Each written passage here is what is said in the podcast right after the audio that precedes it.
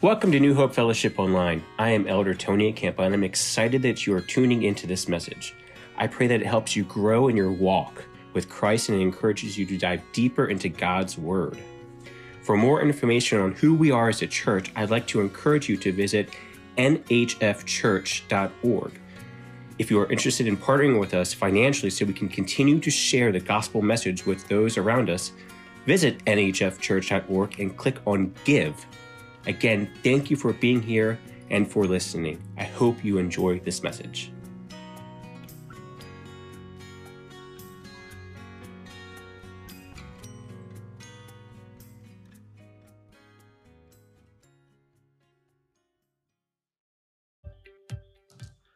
Well, if you're new, you've come at a good time.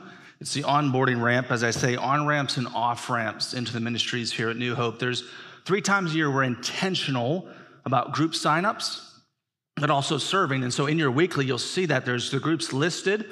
There's one more coming, a marriage group that is online. It's not listed there because uh, it'll be coming next week in print. But it's a way to get into groups. It's also a way to get into serving. There's a laundry list of serving opportunities on the backside of that insert that just says, here's some areas. And the neat thing is, when you sign up, you're not signing up for life. You're signing up for really a semester at a time. And it doesn't mean next week you start. You're saying, I'm interested. Would you contact me? Can we talk about this a little more? And so it's a perfect opportunity to kind of go through who are we as a church before we dive into kind of our fall sermon series in Hebrews. And we're kind of looking at three things. Uh, God's blessing in life really focuses on three. If you're a Christian, you want to focus on three kind of character traits integrity, humility, and generosity. Integrity, you're, you're a man or woman of your word. You follow through with what you say. You're trustworthy. Humility, you can take some feedback. You don't take it personal every time everyone asks you a question or comes after you. You're humble. You don't think less of yourself. You just think less about yourself. In essence, Philippians 2, 3 through 4, you look to the care of others and their interest. And lastly, where we're leaning into for these four weeks, generosity. And generosity is not just a financial piece, it is, that's a component of it. But generosity is also with your time, with your talent, with your abilities of using your stuff and your things to a God honoring way. And so, who are we at, at New Hope? If we were striving at like 50,000 feet and you wanted to summarize us as a church, I would say this we're striving to be a God honoring, people edifying, kingdom advancing ministry. That's like a quick snippet of who are we. If you wanted to summarize us in a few words, God honoring, people edifying, kingdom advancing. That's the big picture. But then you got to strategize. You have a vision, great, that's where we want to be. Now, how do we attack? How do we get after that? And the strategy is more of kind of in a smaller section, so kind of year to year planning. How do we do this? By equipping people in our campus to empower you to live out the calling God has placed on your life. That's why I say we're an equipping ministry. We want to equip this facility, the student center, the brick house, the modular, all of these places, our parking lot. We've got a, a over here, we're getting a little kids area set up in the future because we're growing, but we want to equip the facility so that you are then able to be equipped and empowered to go into the ministry God has called you. Whether that's in the business world, whether that's a truck driver, a bus driver, whether that's a part time job, whether it's a stay at home parent, you are called. And they're not minuscule tasks and they're not ranked that one is more important. No, God has called you. And He's called you to be faithful to where He's called you. And so we want to be a God honoring, people edifying, kingdom advancing ministry. Our strategy is then to equip, as Ephesians 4 says, the facility and the people to live out that calling. So, what does that look like on week in and week out? There's your thing called tactics. So you have your tactics, which is your very small groups and very small focus. Your strategy is a little bigger, your vision is the biggest, and our tactics are week to week. Is it looks like us making disciples in a healthy church environment. It looks like us being a healthy church. And so I've been in church for 36 years. You could say, Nick, aren't you 36? I would say, yes. I was born into this. My dad's a pastor. I've been in a church plant. I've seen good church and I've seen bad church. I have seen it all.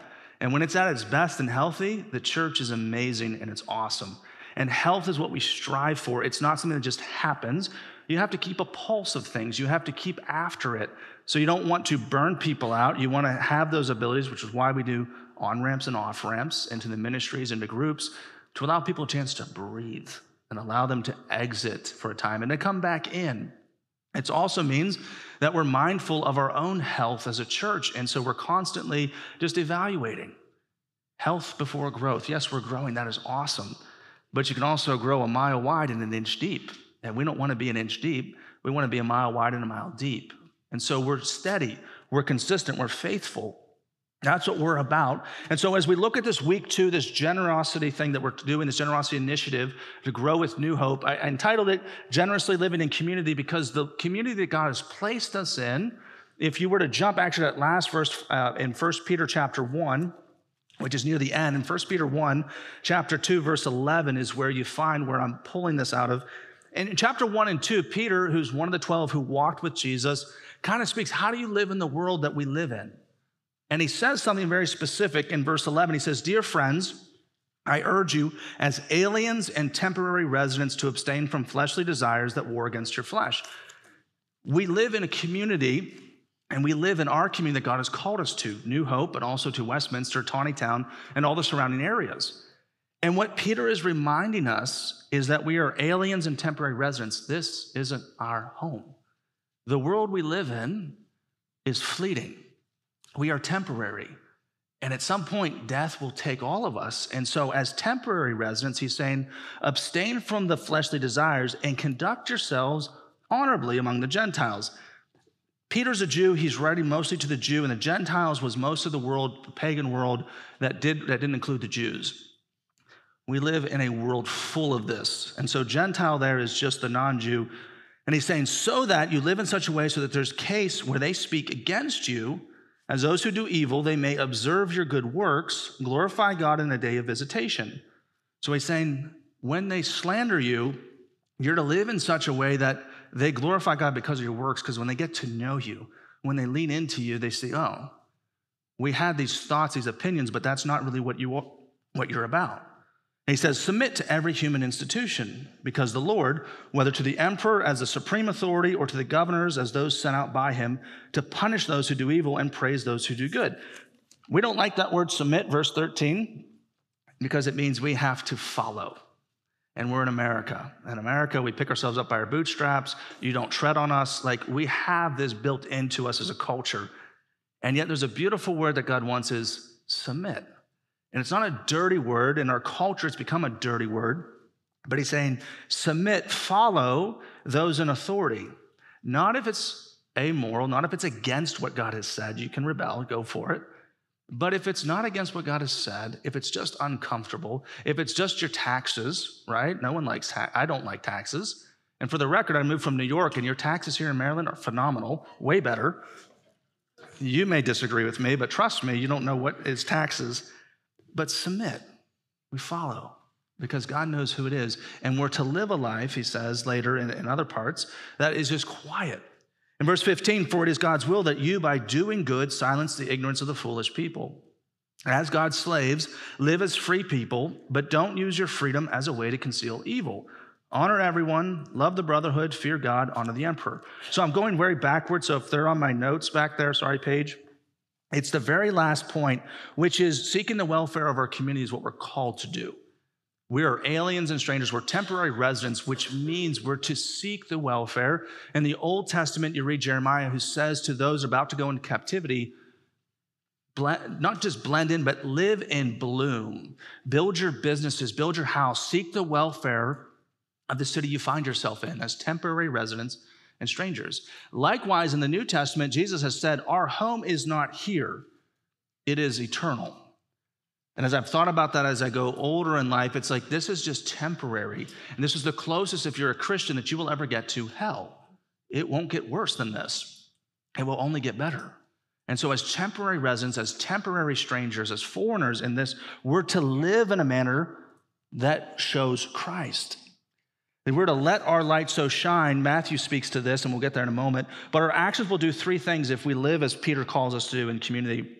It will silence our critics, it will point people to God, and it will bring people into the family. We're to seek the welfare of our city, Westminster, Town, all the surrounding areas. We're to advocate for the good. We're to be known for not what we're against, but what we're for. And Peter says that by doing that, you silence the critics. And for the record, people are going to have opinions. People have opinions about the Bible, they have opinions about church. How do they change those opinions? By their interaction with You. By how you treat them, by how you talk to them. I like how James says, be slow to speak and quick to listen. God gave you two ears, so we should listen twice as much as we speak at times, so we understand and comprehend. And so we're to let our life so shine. So if we com- comprehend that, generously living in our community to advocate, to live for that, what does that then look like? So if you jump backwards with me to Matthew, we're going to camp here for a little bit and then jump into Luke. But Matthew 6, first book of the New Testament, there's this whole beatitude section of verse of chapter 5. The beatitudes are the be, what you're supposed to be as a Christian. And you're to be, and, and as Jesus speaks to that, he then goes into, okay, how does that live out in your life? He speaks on how to give in the first part of chapter 6, how to pray. Then he gives the model for prayer. Many of you are familiar with the Lord's Prayer, and he goes through that. Then he says how to fast. You want to quicken your prayers to God. You want to show an extra emphasis. You fast with praying, meaning you withhold food and maybe water for a time. Doesn't mean you have to go all day. Could be I'm going to skip breakfast and lunch and then break my fast at dinner to pray for this, whatever the need is. And then God, Jesus speaks about God and possessions in verse 19. He says, Don't collect for yourselves treasures on earth where moth and rust destroy and where thieves break in and steal. In essence, where moth and rust destroy, there's nothing wrong with possessions. There's nothing wrong with things. There's nothing wrong with acquiring different pieces and parts.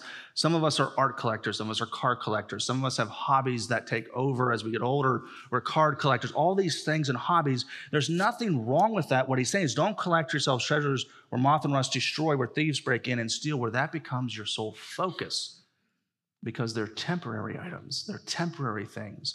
Cars are fickle things. I shared with you last week, I had a BMW and I learned my lesson. BMWs, they're not bad cars, they're great cars. If you can afford it and make it, great, have it, enjoy it. For me, as a 22 year old coming out of college with college debt, probably wasn't the wisest car to purchase. And it's that concept that Jesus is speaking to. Don't collect yourselves treasures on earth where moth destroy, where rust destroy. It says in verse 20, but collect for yourselves treasures in heaven, where neither moth nor rust destroys, where thieves don't break in and steal, for where your treasure is, there your heart will be also. Meaning, focus on the real treasures and invest in what matters most. And what matters most is humans. You will go anywhere in this world, you'll find humans. And when we die, you will be in heaven with other people. And what Christ is saying here is invest in what matters most heaven, eternity. What goes to eternity? The soul. Where's the biggest bang for your buck? As, I, as you look at that when you invest your finances for retirement, as you look at savings, you want the biggest kind of bang for your buck, we would always say. Or a car, I have this amount of money, what's the best deal I can get? Vice, all of those things. The greatest investment of your finances to incorporate for heaven, local church. Local church is the best investment of your money. Because what is the local church's mission? To go and make disciples. What did Jesus call us to all to do? Make disciples. God's plan A is the church. No matter how you feel about the church, there's no plan B, it is plan A. Because the church is the hope of the world. We get it ugly at times. Church can get messy at times. Why? Because we're humans and we're sinners. Which is why health is important. Discipleship, keeping that focus is important. And Jesus says, look, collect for yourselves treasures in heaven. Collect for yourselves people you've been able to influence, lives you've been able to affect because of your investment in the local church. He goes for, forward than this. Verse 22 The eye is the lamp of the body. If your eye is good, your whole body will be full of light. But if your eye is bad, your whole body will be full of darkness. So if the light within you is darkness, how deep is that darkness? And he's just saying, keep your eyes focused. Keep your eyes focused on what is important. It's not bad, these things, but invest in what matters most. Change the concept of I'll give when I reach this point to I'll give now. I'll give out of what I have because God is not calling you to give money or time or what you don't have. He's calling to give what you do have. And he says, if I entrust you with a little bit, as we look at in a moment, I can entrust you with more. And it doesn't say, okay, when you get to this point, you start to do this. It's like, no, no, where are you at right now? And you can say, well, Nick, I can't give a whole lot of my time. I don't have a whole lot of money. I don't have a whole lot of anything. Well, show up to church. Just keep showing up. You have a little bit, well, you give a little bit. Jesus made a point of pointing out the widow who gave at her offering, not the rich people who said, look at what we can give. He said, I care about the heart ultimately above all things. So, what does that look like? Well, in Luke is where I want to camp because I spent all my time mainly here as I worked through it. We want to live in community. We want to show the world by how we live that we are for the community and we're aliens and strangers. We want to invest in what matters most, and the biggest, biggest bang for your buck is the church. So we use our money now with an eye for eternity. And some of you thought, well, I got out of that. Nick spoke on generosity last week. I'm going to get out of this generosity piece. And no, you got two more weeks with me on generosity because it's a character trait. And it is so profound that when it affects you and when you experience it, there was a growth in your faith and there was a neatness of seeing God work and use with you in ministry. In Luke 16, this is one of the unique uh, parables that Jesus speaks about. In Luke 16, verse 1, it reads this way He also said to the disciples, There was a rich man who received an accusation that his manager was squandering his possessions. So eh, there's a parable he's speaking to his disciples. Jesus is, he would always speak in parables, which are stories. And up to this point, Luke chapters 1 through 15, he's always saying, You're to be kind, you're to be loving, you're to be all of these things. And he says, There was this story, there's this rich man who receives an accusation that his manager is squandering. It's like having a financial advisor that takes your money and invests it so poorly or takes skims off the top. And you don't know where the money is. And all of a sudden you expect to have this payout and you're at zero in the bank account. And so there's this accusation that this money manager for this rich man has been squandering. He's been doing poor investments. He hasn't been following up and doing his due diligence. He's just, for whatever reason, has squandered the wealth of the rich man. And so others have seen this, and others have told the rich man about his manager. So, verse 2, he called the manager in and asked, What is this I hear about you? Give an account of your management because you can no longer be my manager. It's like HR. Some of you are working the business world, HR. You go in for an HR talk because something's happened or you've done something, you're like, oh no. You go into that HR meeting and you leave it and you're like, yeah, I'm going to be fired here, but there's a process, right? It doesn't happen usually instantly. There's warnings, there's pieces and parts that go through it. And likewise, here, he goes into this meeting and he's accused. And then he says, Because you can no longer be my manager. So in verse three, then the manager said to himself, What should I do since my master is taking the management away from me? I'm not strong enough to dig, I'm ashamed to beg. Goes into his HR interview, and he has the interview, and he realizes, I'm gonna get fired. And as he goes out, he's not fired yet. He still has some time left. And he says, I don't want to work. That's pretty much what he says. I don't want to do construction. I don't want to work with my hands. I don't I'm not strong enough to dig, meaning I just don't really want to. You can put your mind to anything. If you need to make ends meet, you will do it. I don't want to dig, and I'm too proud to beg.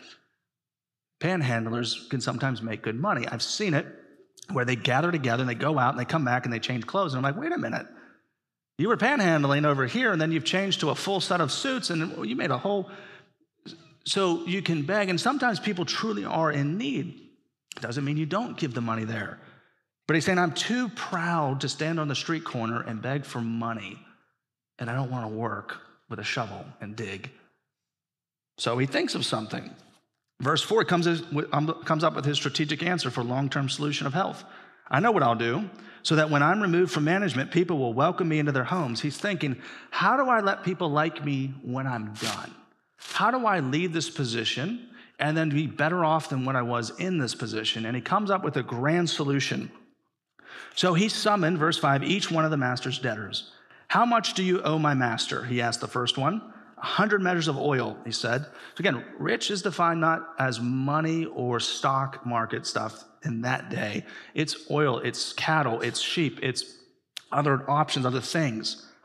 Take your invoice, he told him, and quickly write down 50. You get a 50% off that day.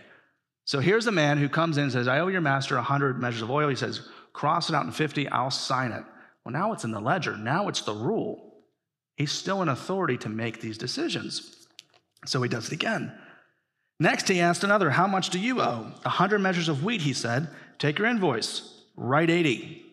And he does this with servants who owe his master money. So it's not even his money, it's his master's money that he's saying, You don't owe this anymore. In fact, we'll write it off, I'll write it down, and you'll be set.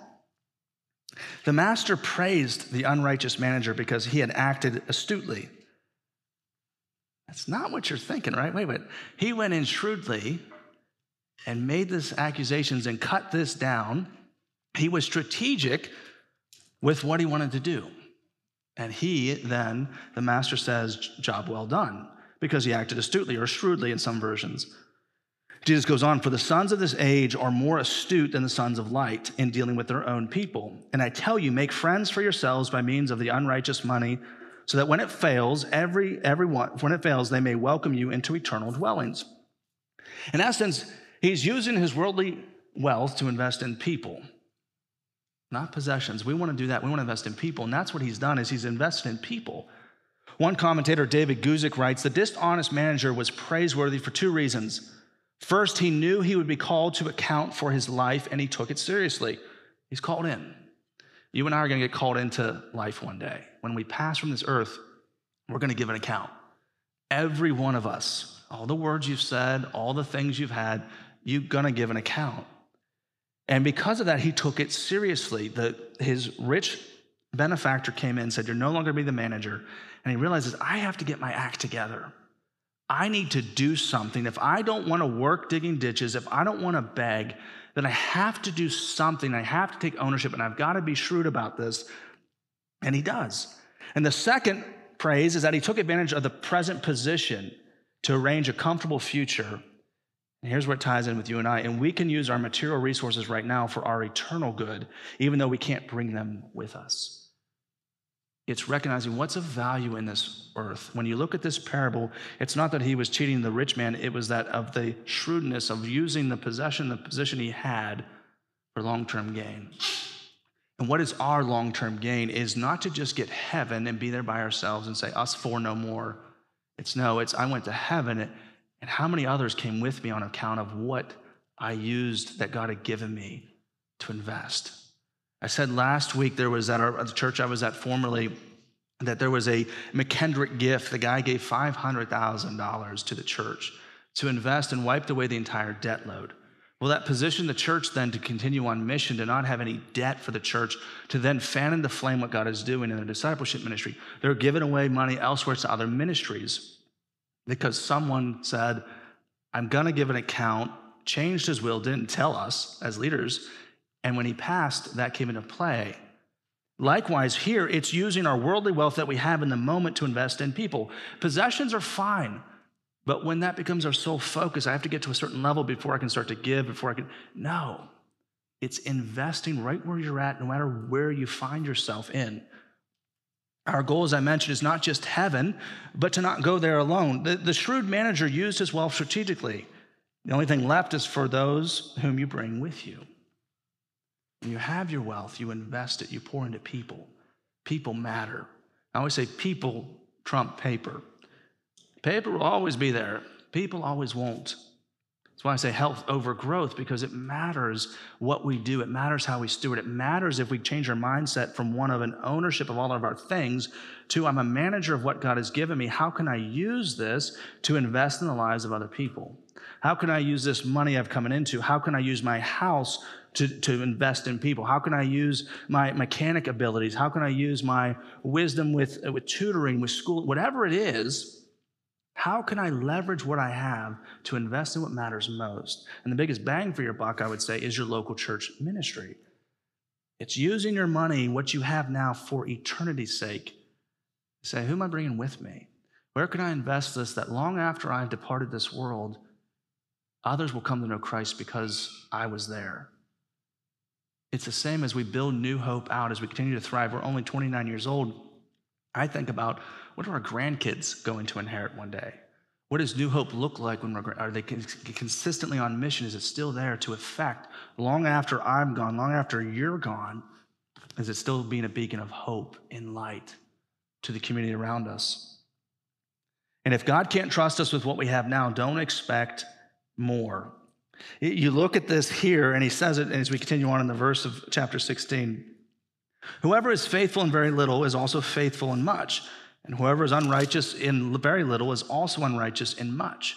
So if you have not been faithful with the unrighteous money, who will trust you with what is genuine? And if you have not been faithful with what belongs to someone else, who will give you what is your own? Now, a household slave can be the slave, cannot be the slave of two masters, since either we will hate one and love the other, or he will be devoted to one and despise the other. You can't be slaves to both God and money. And again, money itself is not the issue, it's the love of money. What Jesus is trying to cultivate is invest, pour your time into what matters most, that has an eternal impact. None of you know who J.R. Gardner is. That was my youth pastor growing up. Why am I in the ministry? Well, I would attribute a lot to my parents' raising, but also his influence on my life. It's again, it's those influences, it's those people who spent time with you, who poured into you, that have a lifelong impact. You have no idea who Ina is or Rich. Yet those folks in Israel were a huge influence in my own life because they invested and poured into me. And they paid for some of my meals and they weren't looking for anything in return. It was an investment in me. And they went back to Germany and England and New Zealand. I don't even see them today. I get to email with them from time to time. It's that investment, which is what we're driving at of whole, this whole generosity initiative. We want to give our extra way, not what we have currently. That's where our mindset typically goes. We want to give whatever I have extra, I'll give versus what I have currently. And God is calling us to give from what we have currently not when we have extra or when we get to some level. What you do with what you have is what God is going to bless. And He's saying, Where are you at now? Do you can I trust you with this? Are you doing well with that? Okay, let me increase this and let's can you continue to steward this? Okay, let me increase a little more. Let me steward this. Let me a little more and a little more. I look at my own bank account and I think the math doesn't add up. We give a ton of money away. We invest in other ministries, and there's still more for the needs, not wants, that we have as a family. But God can trust you with a little, He then can entrust you with a lot. There's a whole parable that Jesus gives of the talents I used last week the 10, the 5, and the 1. The one with the 10 doubled his, the one with 5 doubled his, the one with 1 buried his. And he said, You're unfaithful. Get away and let me give this back to the one with 10. Why? Because he was faithful with what God had given him. So, where are you at? With your possessions, with your time, with your talent, where can you be ever more generous in looking at that? I say as a church, we want to be known for, for several things, but we want to seek the welfare of our community, as I mentioned. But as a church, as I look at it, we, want, we are seeking to be known not for what we're against, but what we're for. That when people hear the name New Hope, we want people to think that's the church that cares, that it's the church that lives like Jesus. Those people are real, they're genuine. That when people interact with you, because they won't always interact with me, and you're connected to people who I will never have the privilege of connecting to, and because you're a part of the body of Christ, that you reflect Christ in that way, that they would say, well, there's something about that church they go to because I interact with this person and they go there. I interact with this other guy and they also go there, and this gal and she goes there. And there's something about it. We're wanting people who come to New Hope to sense the peace that only God could bring. That the moment they step on the campus and drive into a parking lot, there's just a sense of belonging, a sense of peace that only God can bring. It's super intimidating to drive into a church parking lot and my prayer every week is that, Lord, would you give people the courage you're calling to New Hope, the courage to get out of bed, to get in their car, to come here. And when they enter in the parking lot, Jesus, would they just sense your calming presence and peace? Because you have no idea what people are walking through, and we want that peace to permeate this facility. We want people who come to New Hope to grow in their faith, yes, and to grow in their maturity. There's two different things there. We want to grow in their faith, your knowledge, but also your spiritual maturity to grow and to live out your faith. We want those who are far from Christ to be able to engage with the people of New Hope in a meaningful way that says, I see you, that I hear you, that meets them where they're at. And we desire to use our campus both to equip the believer in their faith journey, but also to send you out to live into the mission field that God has called you to live. God has called each of you to live in a way that brings honor and glory to Him. And sometimes that's in your business world. Sometimes it's a stay at home parent. Sometimes that's a bus driver. Sometimes you moved into retirement, and guess what? God has got more things for you in retirement than you could ever think possible. Whatever it is, God has called you into ministry. He has called you not just to be maybe vocational ministry, but to your family, to be a spouse. Part of my greatest ministry to you at New Hope is to be a faithful husband to my wife and to steward and to love my family better than I love you. And will I sacrifice? Sure. But the better husband I am to her, the better father I am to my kids, the better pastor I am to you. And we want to equip people for that. We want you to be equipped and to where you're called, whether it's a bus driver, professor, a banker, whatever it is. We're calling you to that. And Christ is calling you to that. And that's why Matthew says, Seek the treasures that are, don't hoard these treasures that were moth and rust destroy, but seek eternal. Luke 16, be shrewd with the things that you have for eternal impact. Biggest bang for your buck investment wise, the local church. And First Peter says again, seek the welfare of the community. How we live in this community, our actions will always silence our critics. And we want our actions to point people to God and brings new people into God's family.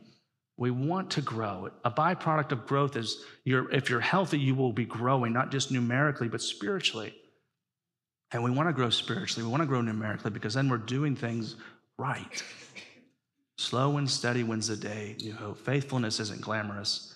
It's consistently doing the right thing. It's consistently going forward in faith.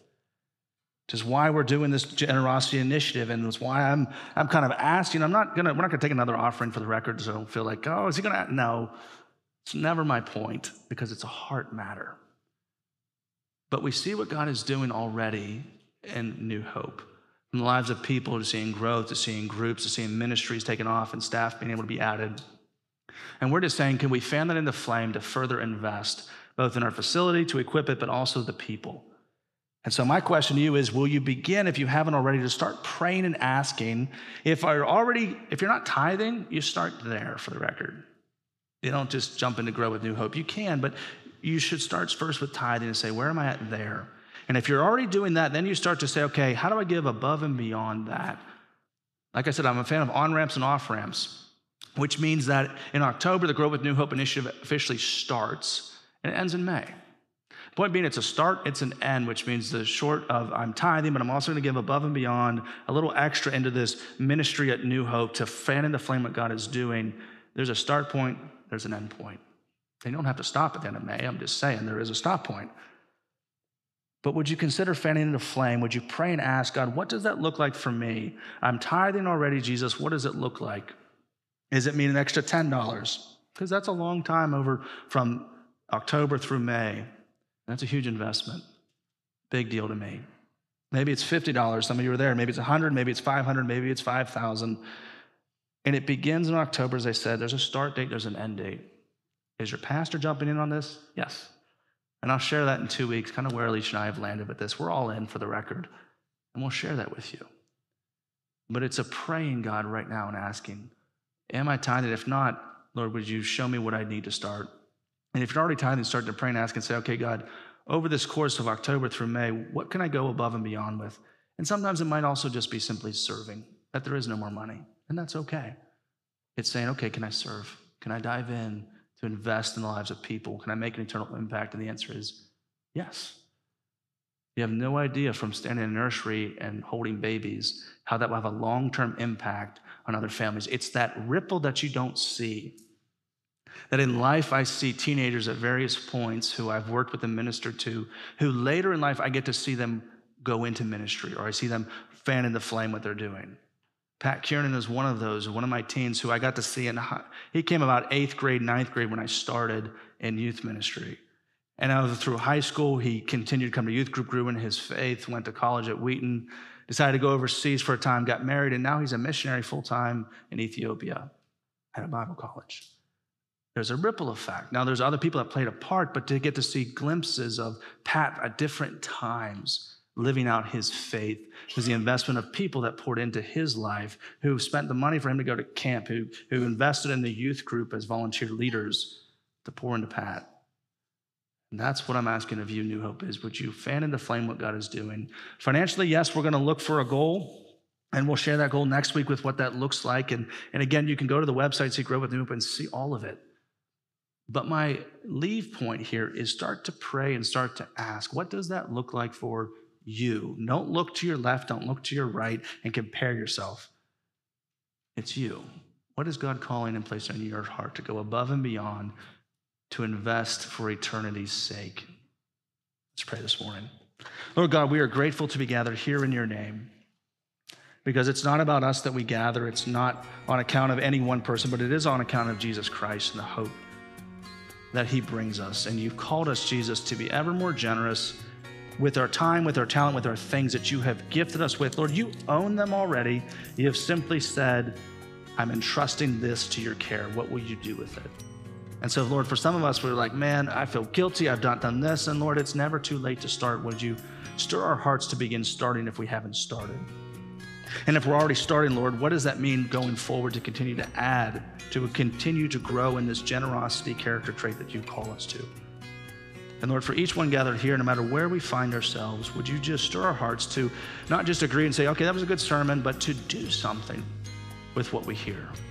That as we open your word, that you would stir our hearts and our faith to comprehend what does it mean to live this out day in and day out to challenge us, Jesus, right where we are at, with the things that we have, with the people you've placed around us, to not compare ourselves to other people, but to view the ministry field right in front of our eyes and to invest in those people right that you've placed in front of us.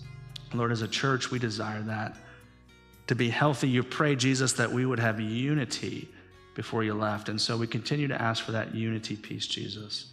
We continue to ask for your continued guidance and wisdom to continue to have soft and pliable hearts at all times so that we can grow in our faith, not just we can grow numerically bigger as a church. Lord, we don't want just that. We want to grow deep in our faith and to honor you with all of what we are and all of what we do. We ask this in Jesus' name. Amen.